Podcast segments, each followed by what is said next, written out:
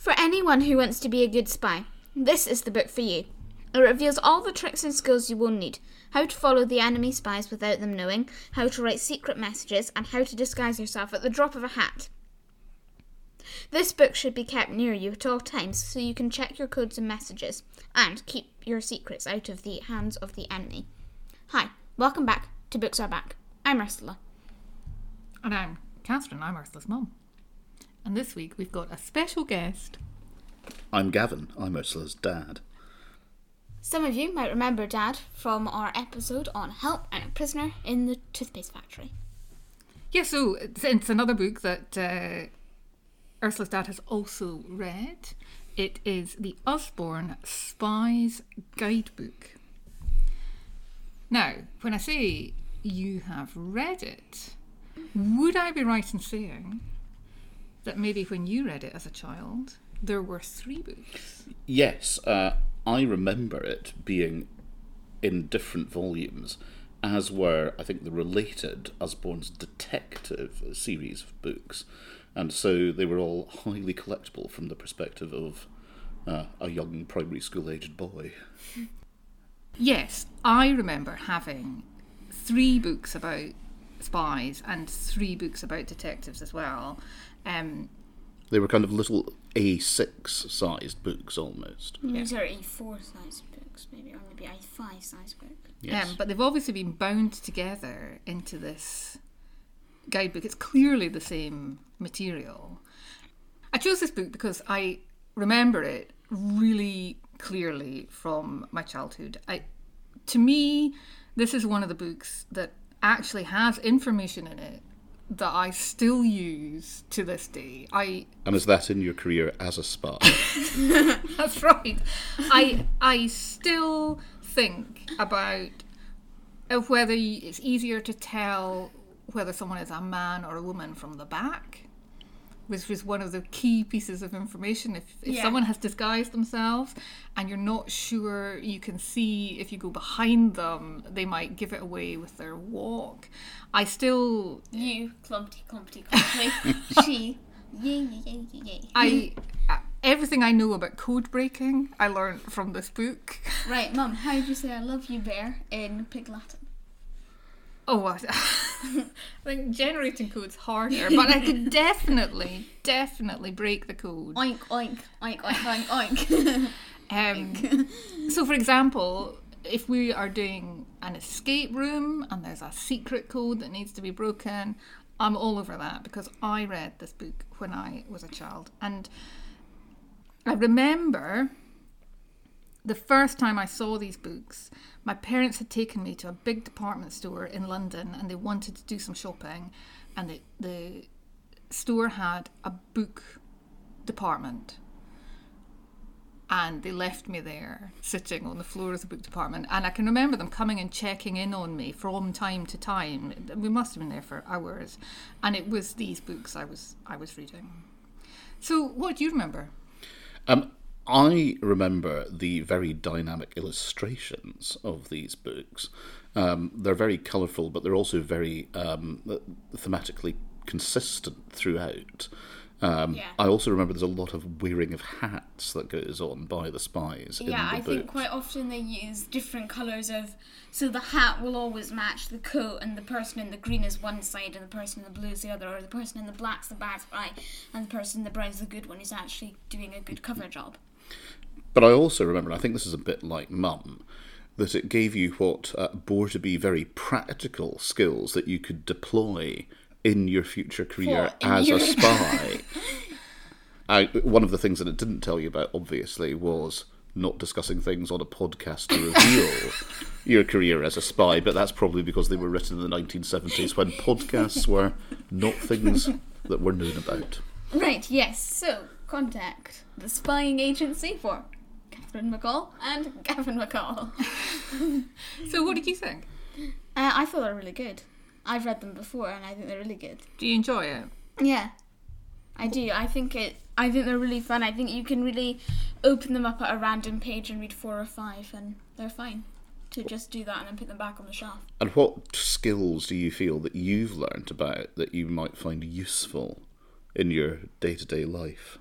Um, I think I learned that you can tell a lot about someone by just how they sit, how they walk, how they run, how they read a book. Some people will be very stiff and tall, they'll stand very straight, and other people will lean against a wall, and in their chair they'll sit back. We know someone actually who works on developing technology that can tell who somebody is by the way they move, um, like like facial recognition, but for gait. What's gait? The way in which you walk. Yeah. Okay. So maybe they were inspired by the Usborne Spy guidebook to go about developing this new computer technology. Mm-hmm. I wouldn't Yeah. be at all surprised. Yeah. I, I, I'm guessing it was divided into a book about how to pass secret messages, a book about how to disguise yourself, and a book about maybe like General- breaking into corporate installations. There was there was there was definitely one about disguises. I remember that very clearly. and I think there was there's probably like how to make secret codes, how to write a secret message with a stick of wax, how to decode a secret code, how to use like a drop point, that kind of thing. yes, a, a dead letter drop. Mm-hmm. Yes, there's a lot of making signs with chalk to indicate that you're Or sticks. ready for the next thing. Sticks. You know where they make like a box and then they have a wee arrow pointing out of it in the direction you need to go, and then there are five pebbles. That means five steps that way. Yes, I remember that. Have you tried deploying any of these message leaving techniques? Not particularly. They're all quite obvious, I always feel, because in the illustrations they're all very big. And so I've always been a bit wary about giving it a go. Because, you know, just thinking, but someone's going to realise that, you know, there's a big pile of sticks on the ground. Well, but I suppose in the modern world, where presumably a lot of spycraft is done by electronic means, maybe these old school things are in some ways a little bit more secure because Yeah. you can't just eavesdrop electronically mm-hmm. or you know allow a Russian hacker to find out what you're up to on your mobile phone. Mm-hmm. I was reflecting today on what we know about disguise and thinking about. I can't remember which film it is where we learn that the name for an expert on disguise is a wig man. That was the Americans, was it No. not the TV program? No, I was well. I was thinking about the Americans TV program where they do their own wig work. That's a program about Russian spies in America. and where, where they um, end up, you know, getting married, and she says, Oh, th- those weren't my actual parents. And he said, I can't believe I invited my own parents to my wedding. No, that's a different That's. Mr. and Mrs. Smith. Um, no, The Americans is a program about Russian spies in America who they are a married couple. They they come pretending to they come from Russia pretending to be a married couple, and as the series goes on, it turns out they decide that maybe their marriage is real, and they do a lot of disguise work, and the program is famous for the quality of the disguises, and they do it all themselves. They don't have support for that. But I is it is it Wedding Crashers, where someone I'm not familiar with the disguise cer- qualities of Wedding Crashers. I'm It's certainly a Vince Vaughn movie where he says, "I, you know, my wig man has given me this, this moustache or whatever it is."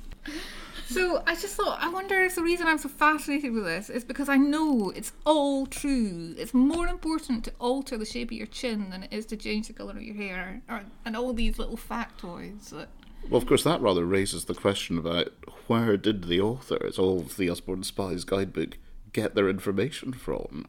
Were they, in fact, all former operatives of? The uh, British Secret Services? You know, is this if you couldn't be John le Carre, you could go chapping on the door of Usborne Publishing and say, "I've got a better idea for a more influential book than Smiley's People." Well, do you know, this book doesn't have a credited author. It says on the front, illustrated by Colin King. But, it But not does say inside contributors, and names are given. But I don't think that's because they're all spies. I think it's because it's the Usborne way. Usborne are a, a- quite an unusual publisher um, in that they write they write a lot of their own books. They have staff writers. Um, they're not contracting out with authors who are looking for a publisher or doing deals with authors. They have staff in house who write quite quite a lot of their material. So I think that's the reason. And I'm pretty sure that Colin King, the illustrator, did a lot of other books as well for them. Yes, that's right. Well, he So- definitely illustrated the um, Detective's Guidebook. Yes, and but he- and and lots and lots of other Usborne books. In fact, I think he he worked for Usborne for quite a long time. One of his first and most successful books was the Know How Book of Spycraft, which came before this. But I couldn't find out a lot about him and his history. I I, I don't know if maybe illustrators don't tell their stories so often as authors do, but I, I couldn't find a lot of information about about Colin. But I did get some information about Peter Usborne. Um, Who's Peter Usborne? well, he owns the company. I probably should have seen that one coming. Yeah. And his story is quite interesting. Did you know, Dad, Peter Usborne founded Private Eye? No, I didn't uh, know that. What, Um, what's Private Eye? It's a satirical magazine that's been going since the uh, early part of the 1960s. Um, I. That's not a name that's familiar to me, and I thought I knew a little bit about the origins of uh, of Private Eye. So, according to him, um, he published a satirical magazine when he was at university. And when he left, he and Willie Rushton um, founded Private Eye, and he was not involved in the editorial side. He was very much the, he was just a publisher. Um, and What the guy, the big, the big guy with the printing press? yeah, But if that's the case, he wasn't a particularly successful publisher, at least in the world of satirical magazines, because Private Eye quickly ran out of money at the start, and it had to be purchased by a man called Peter Cook, who was, in the 1960s at any rate, a very famous British comedian. Uh, who also had a slightly entrepreneurial side to him. He ran a nightclub in London, and he'd also made quite a lot of money through stage shows that he did with his famous and uh, famously small partner in comedy called Dudley Moore. So they had gone off to uh, America and they'd made quite a lot of money there on the stage. So he took some of that and invested it in Private Eye, and he owned it until he died. Well, Peter Usborne wasn't there, I don't think, for long, and he was soon in salaried employment with a publishing house. And when he had a child, he decided that what he wanted to do was to make children's books. So he said to his boss, I want to make children's books now. And his boss said, Well, we've got we've got an education department and sent him off to find out a bit more about that. And he joined the education department and he developed a series of phenomenally successful books for use in primary schools called McDonald's Starters. And, and so, what was the name of the publisher that he was working Well, I don't know if it was called McDonald's, That's what I was Um, wondering. but I looked McDonald's Starters up and I, I didn't get a nostalgia hit from them. They were published in the What- 70s, What were they? They were like? book. They were things for very young children. They were they were called things like you know weather, trains. animals. Yeah, and they did really good business for McDonald. As he got more successful at that company, he decided he'd like to start his own company, and his boss lent him the money to start Usborne. It's quite a generous thing to do, isn't it? Lend money to your future competitor. Exactly. You know, when you then get knocked out, you go, "Let my money out back now, please." um, and I was interested to to read about. He just thought really deeply about what he wanted the books to be like and how he wanted them to be magnetic to children. And a lot of the features that we think of as typical of an Usborne book are ideas um, that he came up with. For example, I've read that he thought that if the panels had rounded corners, which is quite distinctive, then they would be a bit more like a television. And, you know, he was competing for children's attention with televisions. they are rounded corners. Yeah. So um, t- to me, that that is a distinctive Usborne feel. What does Usborne mean to you as a, a child in the 2020s? Um, I don't know. I think they're really fun. I think a lot of the ones that I can remember, they sit on my shelf. They're, they're, they're like the old ones. They're like the McDonald's starters. They're like weather, springy flowers, um, farm animals, and then I've also got like ad- adaptations of children's books as well. And they're all really small. They're all really thin, but they're all really like interesting, and they keep you occupied.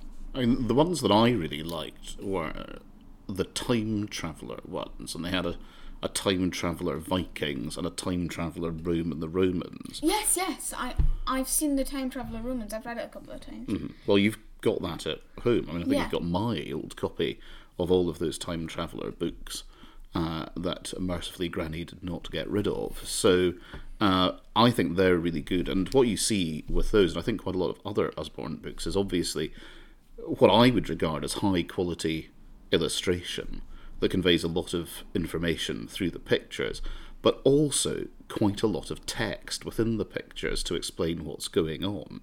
And I think that that is quite appealing. I mean, I certainly remember when I was about your age, when I was about 10, that sort of thing really worked for me because it wasn't just saying, here's a beginner's picture book. It was, here's something that's actually got real information, and if you wanted to, you could take that further from there.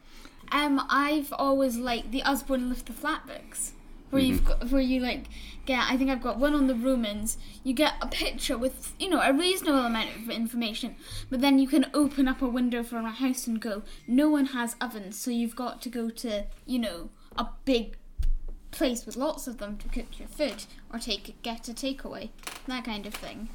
But we've also got you some new ones that weren't available when we were children, which I think are also high quality. Well, the politics, the economy, the money. Philosophy. And you were really into those when Yeah. you got them. They're really cool. They've got lots of kind of pictures and then they explain the concept in speech bubbles, like there's a conversation going on. Yes, lots and lots of different techniques to get all that information over. So Peter Usborne says that his books should be accessible but also surprising. And I was interested to read a quotation from him that says, I use the word edible about my books. I want my books to be as edible as those bottles of sweets one used to see in old fashioned post offices. And I think you said it reminds me of this. You said they were they were collectible. You know, you wanted to have them all. And the ones on like nature are all green, so if you had all the green ones. Exactly, and in fact, that's one of the that's one of the house rules in Usborne when they're looking for books. One of the, you know, you know, one of the things is they've got to be simple and informative and accurate. But one of the rules is, if possible, part of a series. Well, I, I remember looking So, back, and when I green.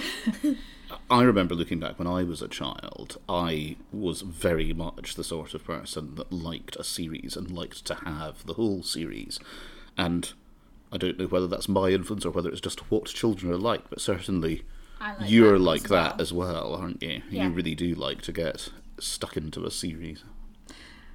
But to go back to spying in particular, I found when I was trying to find out a bit more about this book, so much love for it on the internet. Just people my age and your father's age just saying, Oh, I love that book. And I think this is brilliant review for the book on Amazon.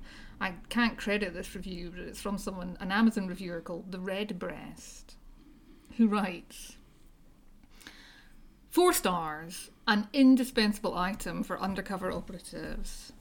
MI6 still hands these books out to field agents. Does he?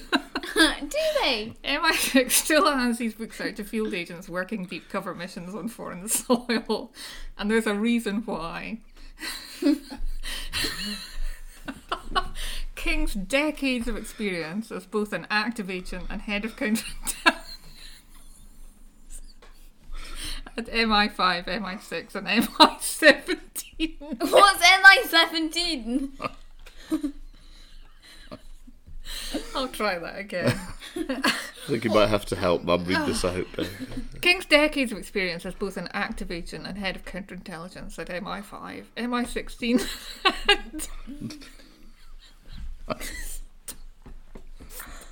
Stop laughing. oh, This just takes us back to Peter Cook and Dudley Moore, doesn't it? You're both corpse. you, you're laughing. King's decades of experience as both an active agent and head of counterintelligence MI5, MI6, and MI7X show through in this manual's concise, detailed, but practical approach to tactical and strategic government espionage. What's MI7X? That's a joke, Bear. What is it so secret that no one knows what it is? Is that the idea? In my years as an intelligent asset, this, this book. In my years, in my years as an intelligent asset, this book has saved my life countless times. From the, I don't think I can read any more of this.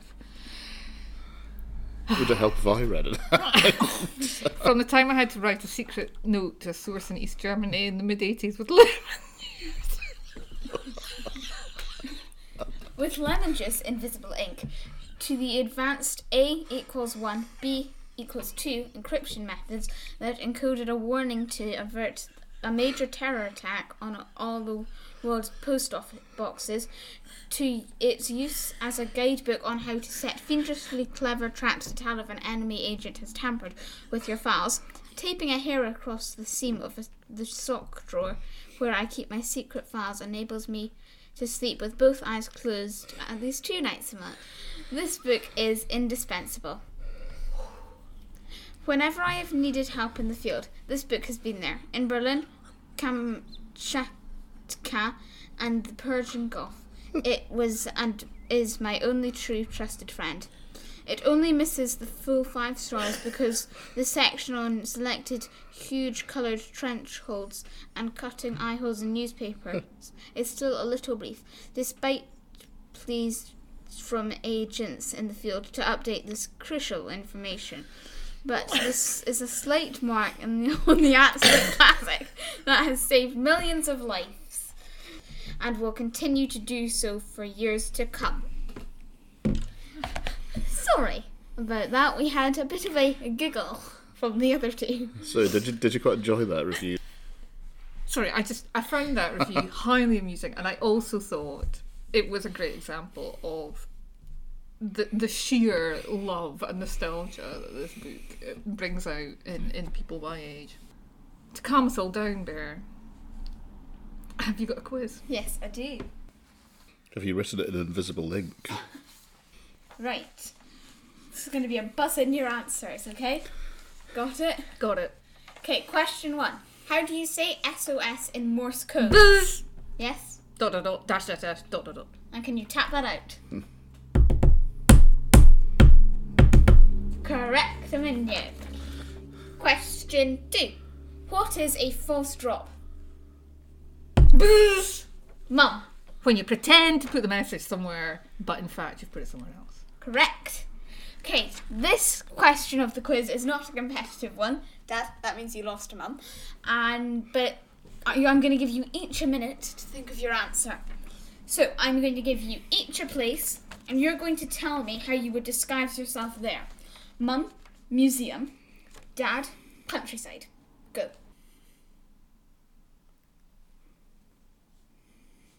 Right. What have you come up with? In the museum, I would disguise myself as a tourist and I would have a guidebook um, that I could hide behind and peek over the top of. And I would take care to get the right guidebook for that museum. And I'd have uh, a dress in my holiday clothes and I would have a rucksack to keep all my secret equipment in. Okay. Well, I would have two options in the countryside, I think. Uh, the first of them would be as a farmer, so I'd have some mud spattered wellies, a quad bike, and a sheaf of subsidy application forms with me to show that I was a real style farmer. We're not giving you a quad bike. Uh, or alternatively, I'd dress up as a sheep. because nobody would expect that. He'd blend right in. Bah. Excellent. So did I win the quiz? Uh, yes, you won the quiz, and I think that Dad had the most creative option for the last question. Ah, well done. So it's a draw. Yeah, Well done. Excellent. sheep. Has anyone else got any spying information they wish to share? yeah, I think that last book that you were talking about might have been on kind of tracks and working out whether a man or a woman made the track, whether it was a cat or a dog, that kind of thing. What and how to follow people and things like that. Yeah, like you, you need to stay out of the travels. You need to always have a reason that you're there. You just stop and look in a window and see if they walk past or whether they stop too. Yeah. Is that right? Yeah, so if you if you if you see them looking in the window trying to see you, step so that they can't see your shadow anymore. If they step to one of the other sides, then it probably means they're trying to see you in the window. And also amazing Usborne pictures of like like a like a snowy bank with lots of sets of footprints in it. Yeah. And trying to work out Work which ones which are which. one's It's always like quizzes and things. Yeah, like here are sixteen footprints and here are sixteen shoes. Which one made which footprint? Yeah, like activities. Excellent. What a great book. Do you want to find out what's on next week? No, not really. yes, yes, I do. Okay. It's in an envelope. I, I, I literally bought this yesterday. It's pretty exciting. That rustling sound is my paper bag. I have bought you a copy of Carolyn Keene's The Secret of the Old Clock, Ooh, the first Nancy Drew mystery. ooh, this sounds good. So I think Ursula started reading that already, so we better wind this up. Thanks very much, Dad, for joining us. It's a pleasure to be here. And we'll invite you back. Thank you very much. That won't be next week because I don't think you'll have read the Nancy Drew I, books. I haven't read the Nancy Drew books, interestingly, and I think this happened the last time I was on. Um, that the book that you were going on to was something that was certainly when we were children perceived as being more for girls than for boys, which of course maybe explains why you'd read them and I hadn't done. But also, again, Nancy Drew's an American book, and I didn't read a lot of American stuff So when no I was a child. No, Hardy Boys, no. No, no Hardy Boys. Do you know the detective books that I read when I was a child? Sherlock Holmes. Oh well, Yeah. maybe a future episode on that. Interesting. Well, next week it's American detective fiction with Caroline Keaton, and we'll speak to you again then on Books Are Back. Thanks for listening. Bye. Bye.